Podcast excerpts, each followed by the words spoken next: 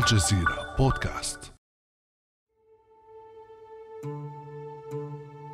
جيوش العالم يزداد تأهبها مع اشتعال جبهات عديدة.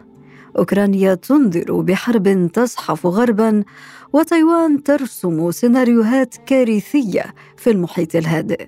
أما الجيوش العربية فتراقب الأحداث بصمت وتتحسس انفجارات قادمة في المنطقة، وهذا يعني ببساطة شديدة نفقات أكبر تخصص للجيش وسط أزمات اقتصادية متتالية.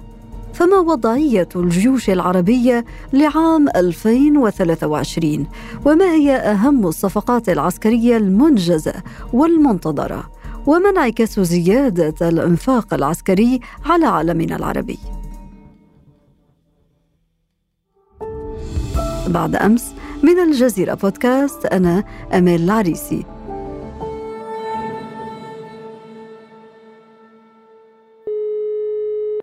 وأسعد في هذه الحلقة باستضافة صديق البرنامج الدكتور محمد الشرقاوي، أستاذ تسوية النزاعات الدولية والعضو السابق في لجنة خبراء الأمم المتحدة. أهلا وسهلا بك دكتور شرقاوي. أهلا وسهلا مرة أخرى. في بداية العام الحالي أصدر المؤشر الأمريكي Global Firepower تقييمه لجيوش العالم، من بينها تقييم الجيوش العربية. ما أبرز التطورات الخاصة بالعرب لهذا العام دكتور شرقاوي مقارنة بالعام الماضي؟ أولا لدي بعض الملاحظات الأساسية أستعرضها بشكل سريع. صدور تقرير الجلوبال فاير باور الذي بدأ منذ العام 2006 هو واحد من مجموعة مؤشرات دولية معاصرة تسعى قياس القوة العسكرية للدول، لكن هذه المؤشرات تتنافس من حيث القيمة المنهجية، أيضا من حيث مستوى التلويح بالموضوعية، وهل هناك معايير واقعية ينبغي الاستناد إليها. إذا قارنا هذا المؤشر مع تقارير سيبري في ستوكهولم مثلا، مع تقارير الأبحاث الصراع المسلح كار، أيضا مؤشر القوة في آسيا، وأيضا تقارير الباور أطلس، ينبغي أيضا أن نتعامل مع هذه النتائج الجديدة، وإن كانت هناك ترتيبات مراتب أو مرتبات ومقارنات. ينبغي أيضا أن نحترس، لأن هناك ضرورة للحذر والتدقيق. هل هناك قيمة علمية موضوعية، خاصة وأن هناك اعتماد المؤشر الجلوبال فاير باور على ما هو إحصائي، ما هو مادي، ما هو عددي، ولا يدخل في الاعتبار أيضا العوامل النوعية أو العوامل الكيفية، وهذا سؤال طويل عريض. أيضا مؤشر الجلوبال فاير باور هو يقدم الآن هذه النتائج بناء على تحول أساسي في المؤشرات. ازداد عدد هذه المؤشرات هذا العام إلى 53. العام الماضي كان هناك فقط 50 مؤشر، فبالتالي يتم الاعتداد أحيانا بمؤشرات. يعني التنوع المنهجي مهم، لكن أيضا يأتي على حساب الجودة، لأن الآن هناك اعتداد في هذا المؤشر مثلا بقضية الغاز والنفط والفحم، وأيضا الموارد الطبيعية. أيضا السؤال، هل هناك علاقة بالقوة العسكرية وجودتها بمستوى الاستهلاك أو الاحتياط أو الإنتاج من هذه الموارد؟ إذن سؤال العلاقة المفترضة قائم بذاته. الآن أيضا لأول مرة تتم إضافة 3 دول لم يشملها التقرير في الأعوام الماضية، مثلا السنغال، بنين، بيليز. فهناك تحول في المنهجية، وهذا يعني يعكس حقيقة أن ليست هناك منهجية متماسكة يمكن الاعتداد بها عبر الزمان والمكان. تحول في المنهجية في تقييم الجيوش حول العالم، أكيد أنه سيؤثر على نتائج التقييم لهذه الجيوش وفق المؤشرات التي اعتمدها هذا المؤشر الأمريكي Global Firepower. طيب، مهم جدا ما ذكرته والأسئلة التي طرحتها دكتور شرقاوي، لكن خلينا نتحدث عن الجيوش العربية. كيف تم تقييمها في هذا المؤشر؟ سأتناولها من منطلق المقارنة الإقليمية وليس فقط المقارنة داخل السياق العربي المحدود. إذن نتحدث عن هذه الجيوش ما بين شمال أفريقيا، الشرق الأوسط والخليج. 5 جيوش عربية ظلت في مراتبها ضمن التصنيف الدولي، تقدمت دول جديدة لكن تراجعت أخرى ضمن قائمة أكبر الجيوش 10 العربية في العالم. بالتفصيل نتحدث عن الجيش المصري الذي هو الآن في مكان الصدارة على مستوى الشرق الأوسط، لكنه تقهقر إلى الوراء خلف الجيش التركي والذي تمكن من الارتقاء من المرتبة 13 إلى المرتبة 11 عالميا. بالنسبة للتحول في مرتبة مصر، هو يعزى إلى عدة عوامل، ليس بالمنظور العددي أو الكمي كما يقول المؤشر، وإنما الجانب التكنولوجي، وأيضا تأجيل مصر إتمام صفقة شراء مقاتلات سوخوي 35 المتطورة من روسيا، طبعا كما نعلم بفعل الضغوط الأمريكية، وأيضا بجانب مستوى التصنيع العسكري. نلاحظ أيضا السعودية تأتي في المرتبة 5 شرق أوسطيا بعد إيران وإسرائيل، ثم وأيضا في المرتبة 2 عربيا دون تغيير في وضعها العام عن العام الماضي. لكن الجيش السعودي تراجع 2 من المرتبة 20 إلى المرتبة 22 مع صعود كل من أوكرانيا، فيتنام، بولندا. تراجع الجيش الألماني من المرتبة 16 إلى 25. حتى التباين بين هذه المكانات أو المرتبات لدى دول قوية يعني متطورة يثير أيضا أسئلة. أيضا نلاحظ في المقابل ربما البلد العربي الذي استطاع جيشه أن يحرز تقدما هو الجزائر، قفز من المرتبة 31 العام الماضي إلى المرتبة 26 هذا العام، ظل في المرتبة 3 على المستوى العربي، لكنه غدا في المرتبة 2 على المستوى الأفريقي، وهي مرتبة كانت لجيش جنوب أفريقيا قبل العام الماضي، وتراجعت جنوب أفريقيا طبعا إلى المرتبة 33 عالميا. الآن نلاحظ أن هناك يعني قضية المنهجية تعود الآن في الجلوبال فاير باور، إقحام معياري الغاز الطبيعي الفحم لصالح صعود الجيش الجزائري، وهذا في بلد يحدث فيه أن هذه الصادرات من الغاز ومن الفحم حققت ارتفاع بلغ 56 مليار متر مكعب، والجزائر تمتلك احتياطات لا بأس بها من الفحم. يقال دكتور شرقاوي المال قوام الأعمال. لو نسلط في سياق نقاشنا في هذه الحلقة حول الجيوش العربية وتقييمها وقوتها من ناحية المنهجية وفق المعايير المذكورة أو من الناحية الفعلية، نسلط الضوء على ميزانية الدفاع لأبرز الدول العربية لهذا العام ومدى ارتباطها بنتائج هذا المؤشر. هذا سؤال يستحضر الكثير من التحولات، ليس فقط في قضية الميزانيات المعتمدة من قبل الحكومات، ليس فحسب قضية صفقات الأسلحة، بل أيضا كيف ننظر إلى العلاقات العسكرية المدنية، وهل هناك الآن تهديدات قد تكون خارجية قد تكون إقليمية، هل هناك ما يشجع على توفير مزيد من المدخرات ومزيد من الموارد المالية. فبالتالي بشكل إجمالي إذا نظرنا إلى إحصائيات البنك الدولي نلاحظ أن هناك تراجع في حجم هذه الميزانيات العسكرية للدول العربية في السنوات 10 الماضية مقارنة مع ما كانت عليه في فترة التسعينات، ويمكن أن ننظر إلى تقريبا تراجع في بعض الحالات إلى 50%. لكن أعتقد أهمية الأرقام والميزانيات هو ليس في استعراضها كأرقام بالمليارات من الدولارات، ولا أيضا مثلا نلاحظ السعودية تظل هي الدولة العربية الأكثر إنفاقا في حدود 53.17 مليار دولار سنويا، أنه تأتي بعدها إسرائيل وإيران، 22.5 لإسرائيل 17.5 إيران، ثم تأتي قطر ب 11 مليار و 0.1%، ثم الكويت بأكثر من 8 مليارات، عمان ب5.5 مليارات، الأردن ب2.25 مليار، البحرين 1.13 مليار. هذا لكن أيضا إذا يعني أخذنا إحصائيات أخرى، وتلاحظين أنني أنوع مصادر هذه الإحصائيات.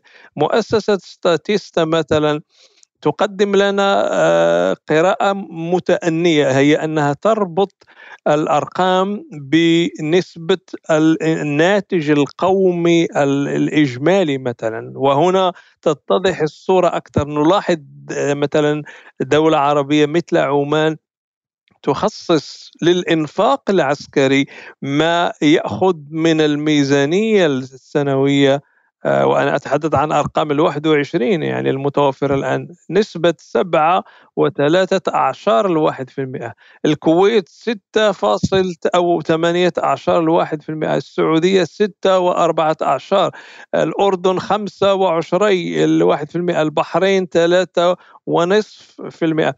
هذه النسب هي ما ينبئنا حقيقة هل هناك يعني إنفاق منطقي معقول أو ربما نوع من المغالاة، وأعتقد الآن بالنظر إلى المخاوف. وكيف تقرأ دكتور شرقاوي كل هذه الأرقام التي استعرضتها من مختلف المصادر؟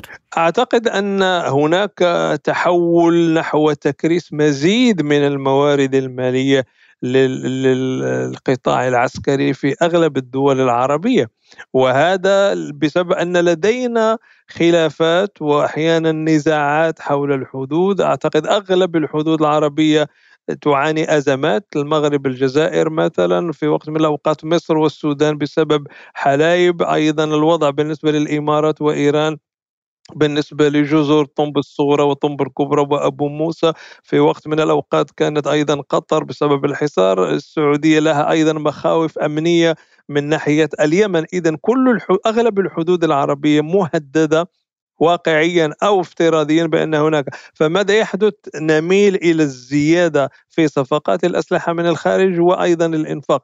الآن في عام 2023 من المتوقع أن تصل الميزانية العسكرية السعودية إلى أكثر من 67 مليار، الإمارات إلى أكثر من 22 مليار، الجزائر إلى أكثر من 13 مليار، مصر أكثر من 11 مليار، المغرب أكثر من 10 مليارات، عمان أكثر من 8 مليار. فنلاحظ هذه الأرقام الضخمة، يعني أهرامات في الإنفاق تقوم الآن، وهذا يطرح أيضا السؤال، هل كل هذه الميزانيات العسكرية المخصصة هل تضاهي طبيعة التهديد، أم أن هناك مركزية المؤسسة العسكرية في الدولة وهي التي لديها لوبيات ولديها أدوات ضغط ولديها وسيلة لإقناع المسؤولين المدنيين بضرورة، خاصة وزراء المالية، بضرورة تخصيص مبالغ أكثر؟ فأعتقد أن الإنفاق العسكري سيزداد أكثر فأكثر، إذا أضفنا أيضا أن هناك شبح الآن ما يسمى بالحرب العالمية الثالثة بفعل ما يحدث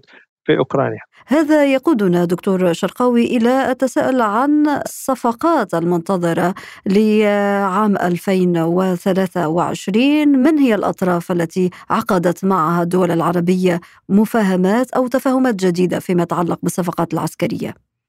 هناك دول يمكن أن نعتبرها المصدر التقليدي والأساسي لصفقات الأسلحة، التكنولوجيا العسكرية الأمريكية، الروسية، الفرنسية، الألمانية. لكن الجديد كما لاحظنا أن كوريا الجنوبية تدخل الآن على الخط. زيارة الرئيس الكوري الجنوبي مؤخرا إلى الإمارات ينبئ بأننا الآن أيضا سنجد في المؤسسات العسكرية العربية أيضا أسلحة كورية الصنع، وهذا التنوع أيضا يعزى إلى أن دول الخليج لم تعد كما لاحظنا في السنتين الماضيتين، لم تعد يعني تتغزل في الولايات المتحدة، فالبعض حاول أن يبني علاقات عسكرية مع الصين. كانت هناك دولة خليجية حاولت أن تستميل الصين لبناء محطة نووية. أيضا التعامل والانفتاح أكثر فأكثر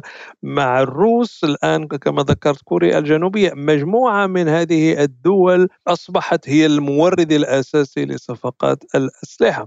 السؤال أيضا يطرح نفسه أيضا على مستوى هل هناك ضرورة حقيقية، لأن بعض الدول مثلا كدول خليجية تستورد صفقات أسلحة وعليها أن تدفع مبالغ إضافية لعمليات الصيانة، فيصبح عنصر الصيانة عبء مالي إضافي متراكم عبر السنوات.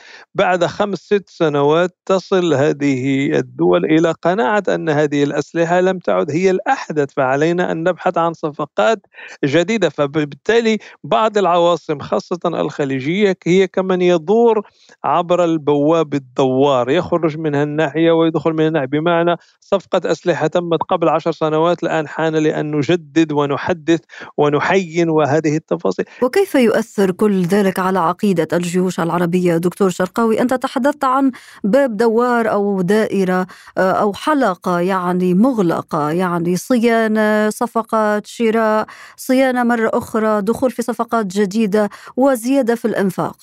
هذا يطرح أكثر من معضلة. المعضلة الأساسية، هل نطور الجيوش العربية بنوعية التدريب ورفع من المستوى البشري وخدمة الحاجيات لهذه الجيوش كأفراد، كوحدات، كثكنات، كمؤسسة عسكرية، بمعنى التنمية البشرية والكفاءة والجودة القتالية وهل مجرد، أم نركز على التكنولوجيا وعلى الأحدث من الأسلحة القادمة من الخارج، وأيضا الحاجة إلى تدريبات وإعادة التدريب والتأهيل للكفاءات العسكرية المحلية للتعامل والاستخدام هذه الآليات وهذه التكنولوجيا.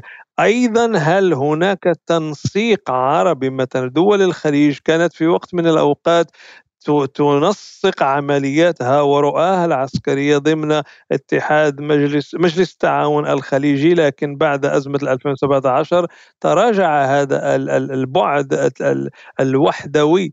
فالآن هل أيضا لدينا مؤسسات عسكرية تجمع بين البعدين، بعد التنمية البشرية للجيوش والتنمية التكنولوجية؟ دكتور شرقاوي، لا يمكن أن نفصل نقاشنا اليوم عن المشهد الاقتصادي العالمي والعربي الذي يزداد قسامة. الانفاق العسكري العالمي والعربي يزداد، والوضع الاقتصادي العالمي يتجه نحو سيناريوهات وصفت من قبل مختلف المؤسسات المالية الدولية بالكارثية. برأيك كيف يمكن أن ينعكس هذا الإنفاق العسكري المتزايد على مستقبل المنطقة العربية؟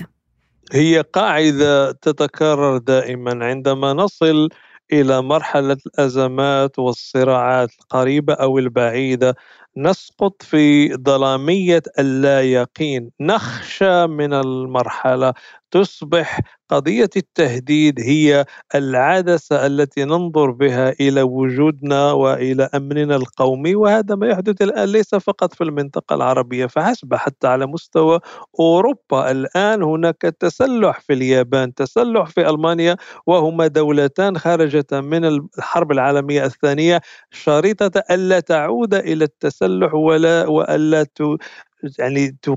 تقوم أو تعيد قوامها العسكري من جديد. إذن هذه معضلة دولية. أيضا للأسف نحن كعالم عربي نعيش في منطقة لا تزيد عن 5% من مساحة العالم، لكن نصدر 50% من اللاجئين إلى العالم. هذا بسبب أننا أكثر ما ننتج في منطقتنا العربية هي الخلافات والنزاعات والصراعات بين الدول أو الصراعات داخل الدول. سوريا واليمن وليبيا مثال حي على صراعات مفتوحة. أيضا الأزمات الأخرى كما ذكرت، المغرب، الجزائر، البوليزاريو، مصر، السودان، أيضا الآن مصر والسودان وإثيوبيا بسبب السد النهضة. للأسف هذه كلها روافد إضافية إلى حالة لا يقين تجعل الحكومات وتجعل الزعماء في أعلى الهرم ينظرون إلى الواقع بنظرة ردة الفعل، وردة الفعل هي أن علينا أن نواجه هذه التهديدات الواقعية والمتخيلة في آن واحد بمزيد من التسلح، بمزيد من صفقات الأسلحة. فلدينا مثلا السعودية ومصر والجزائر من الدول الرئيسية في مجال التسلح عاما بعد عام.